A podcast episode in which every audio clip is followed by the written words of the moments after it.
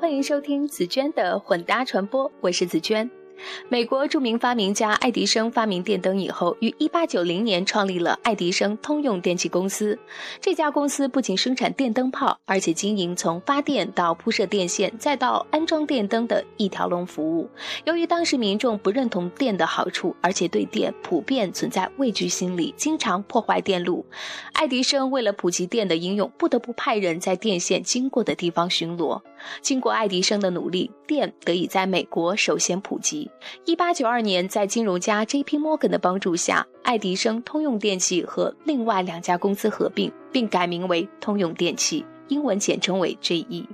本来最早起步的通用电气公司在发电和电力供应等工业领域并没有什么对手。但是由于爱迪生在后期错误地认为直流输电比交流输电好，但实际上交流输电容易变压，在输电过程中能量损耗小。由于爱迪生的错误判断，令通用电气公司失去电力供应市场的统治地位，于是他就开始拓展新的业务。这种扩张一百年间从不间断，一直持续到今天。通用电气的第一次扩张是从有线电到无线电收音机。第一次世界大战后，欧洲被打得千疮百孔，美国军方发现无线电很有用，便鼓励通用买下了无线电发明人马克尼创办的无线电公司，这一把它变成了一个独立的上市子公司——美国无线电公司，简称 RCA。RCA 在二十世纪美国历史上可是一个了不起的公司，它制定了我们今天的很多标准，比如各种电缆、信号线、电源插座的接口、收音机和音箱喇叭的电压、电阻标准等等。更重要的是，直到上个世纪七十年代，RCA 几乎是全世界唯一能生产彩电所有部件的公司。说到 RCA 的彩电，它还牵扯到一件中国文革时期有名的政治事件。一九七二年，中国考虑上彩电项目，国务院派人到世界各地考察，在周恩来总理的亲自过问下，中国和 RCA 达成了引进彩电显像管生产线的协议。对方为了表示友好，送给了中国代表团一些漂亮的玻璃蜗牛做纪念品。后来却被四人帮说这是讽刺中国为蜗牛，引进彩电生产线一事也就就此泡汤了。这件事情的直接后果是中国人晚了好几年才看上彩电。自从有了 RCA，GE 就有了发电和家用电器两大业务。GE 的发电从传统的火力发电扩展到建立核电站，继而又扩展到和整个能源和工业工程相关的行业，包括海上钻井采油、建立大型的工业设备和工程。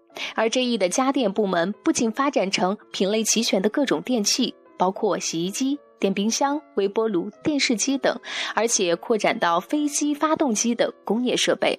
它的发动机用于波音747空中客车等很多系列。由于收音机和无线广播需要制作节目，GE、RCA 和老对手西屋电器于1926年共同创办了美国全国广播公司 NBC。